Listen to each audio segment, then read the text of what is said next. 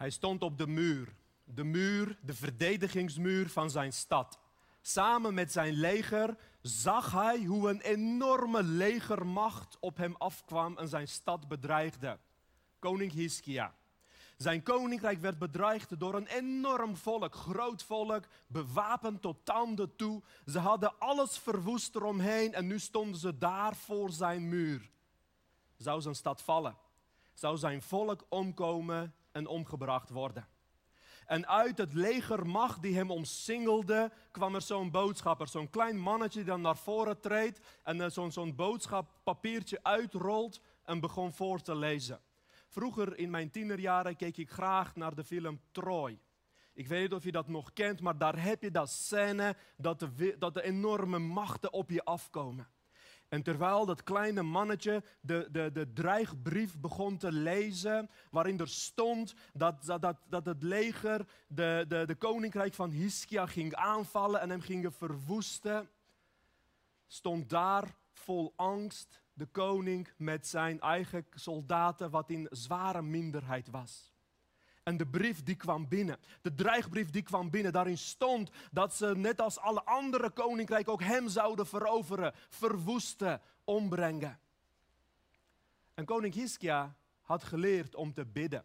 Als een jonge koning was hij opgegroeid en de dominees hadden hem geleerd om af en toe met God te praten, om vaak met God te praten, handjes vouwen, oogjes sluiten. En dat deed hij in zijn dagelijkse leven. Maar nu het daar de dreiging was, nu zijn koninkrijk en hij zijn leven niet meer zeker was, was daar het moment dat er een gebroken man stond die alle uh, gewoontes en alle maniertjes wat hij geleerd had even aan de kant zette.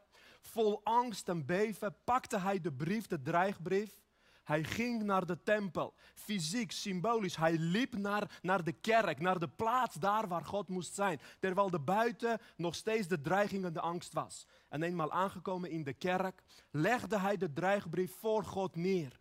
Want hij zag dat dit ook de strijd was tussen zijn God en de tegenstander. En hij ging bidden. En het verhaal lezen we in 2 Koningen 19 vanaf vers 14. Toen Hiskia de brief had gelezen die de bode hem overhandigd hadden, ging hij naar de tempel van de Heer en hij legde de brief daar open voor hem neer. En hij bad tot de Heer, Heer, God van Israël, u die op de Gerub stroont, u alleen bent God van alle koninkrijken op aarde. U hebt de hemel en de aarde gemaakt. Leen mij uw oor, Heer, en luister. Open uw ogen en ziet toe. Hoor met welke woorden Sanherib de levende God hoont. Het is waar, Heer, de koningen van Assyrië hebben andere volkeren hun landen verwoest en hun goden aan het vuur prijsgegeven. Dit waren dan ook geen echte goden. Het waren slechts maaksels van mensenhanden, beelden van hout en steen die ze vernietigd hebben.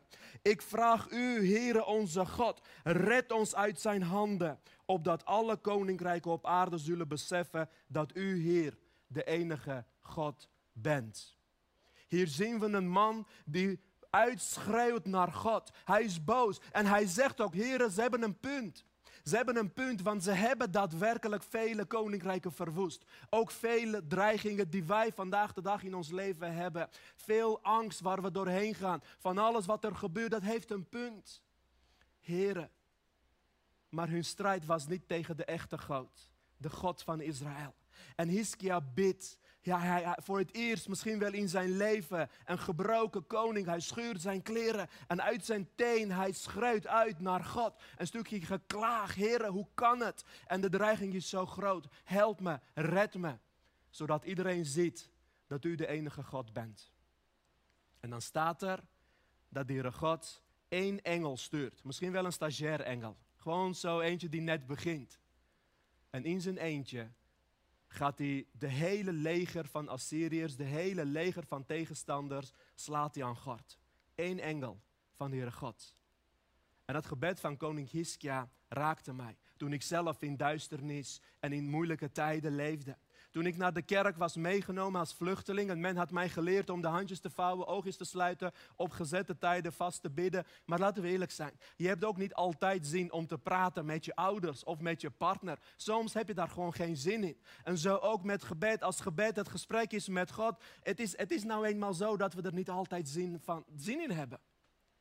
Maar ik weet nog goed dat ik als uitgeprocedeerde asielzoeker, als vluchteling, net begonnen als student in Amsterdam. Ik liep daar buiten en ik had de zoveelste afwijzing gekend. Rechtszaak verloren, we moesten het land uit. En ik liep daar in de late uurtjes in de stad, verloren, rondzwervende. En ik vergat alles wat mij geleerd was over gebed. Al die regeltjes. Maar ik keek naar boven met tranen in mijn ogen, schreeuwde het uit naar God. Ik zei, Heere, red mij.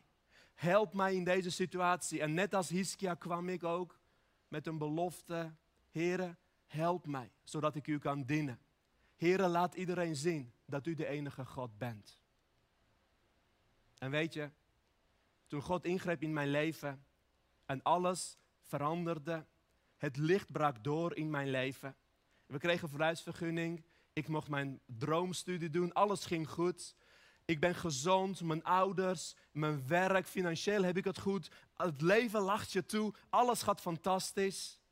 Dan willen we ook nog eens vergeten om redenen te vinden om te bidden. Soms lijkt het alsof alles zo goed gaat. En misschien zit je nu te kijken en zegt: Ja, maar die dreiging ken ik niet. De dreigbrief of de angst, dat ken ik niet. En het gaat zo fantastisch goed met me. En juist daarom vind ik moeilijk om te bidden. Want laten we eerlijk zijn: als je tafel gedekt is, als je geen honger en dorst hebt, waarom zou je dan nog bidden? En ik las het verhaal van Nehemia. En in 1 Nehemia, uh, eerste, eerste vers van Nehemia staat in vers 4. Toen Nehemia hoorde dat zijn volk getroffen was, dat zijn volk leed. Toen hij hoorde over de leed van de ander, staat er, toen ik deze woorden hoorde, ging ik huilend op de grond zitten. Ik rouwde dagenlang, vaste en ik riep God aan. God van de hemel riep ik aan. Nehemia die alles had, die leefde in het hof bij de koning, werd geraakt door de leed van zijn volk. En vandaag, als het gaat om gebed, dan is mijn vraag: wat raakt jou nog? Waarvoor ga je vasten, huilend op de grond zitten en bidden? Heer, net als Nehemia bad, laat ik er iets aan doen. Niet dat je blijft hangen in geklaag of denkt, niet mijn probleem, ver van mijn bedshow omdat ik het zo goed heb. Nee, heren, laat mij slagen om er iets aan te doen. Nu ik leef in overvloed en velen van ons leven in overvloed, is het zo belangrijk dat je je laat raken, dat je je laat trainen, juist nu, om iets aan de situatie te doen. Weet je, heel concreet voor mij een paar weken geleden, waar ook een, vanuit hier een oproep voor werd gedaan om te geven voor Armeniërs. Toen mijn volk, toen Armeniërs uitgedreven werden, uitgemoord werden, aangevallen werden, ver van mijn bedshow. Ik heb het hier goed. Mij raakte het niet, zou je zeggen. Maar gelukkig kon ik er niet meer van slapen. Gelukkig raakte het mij. Gelukkig herinnerde ik ook de tijd dat ik het zo moeilijk had en in duisternis leefde. Mijn uitdaging vandaag is: laat je trainen.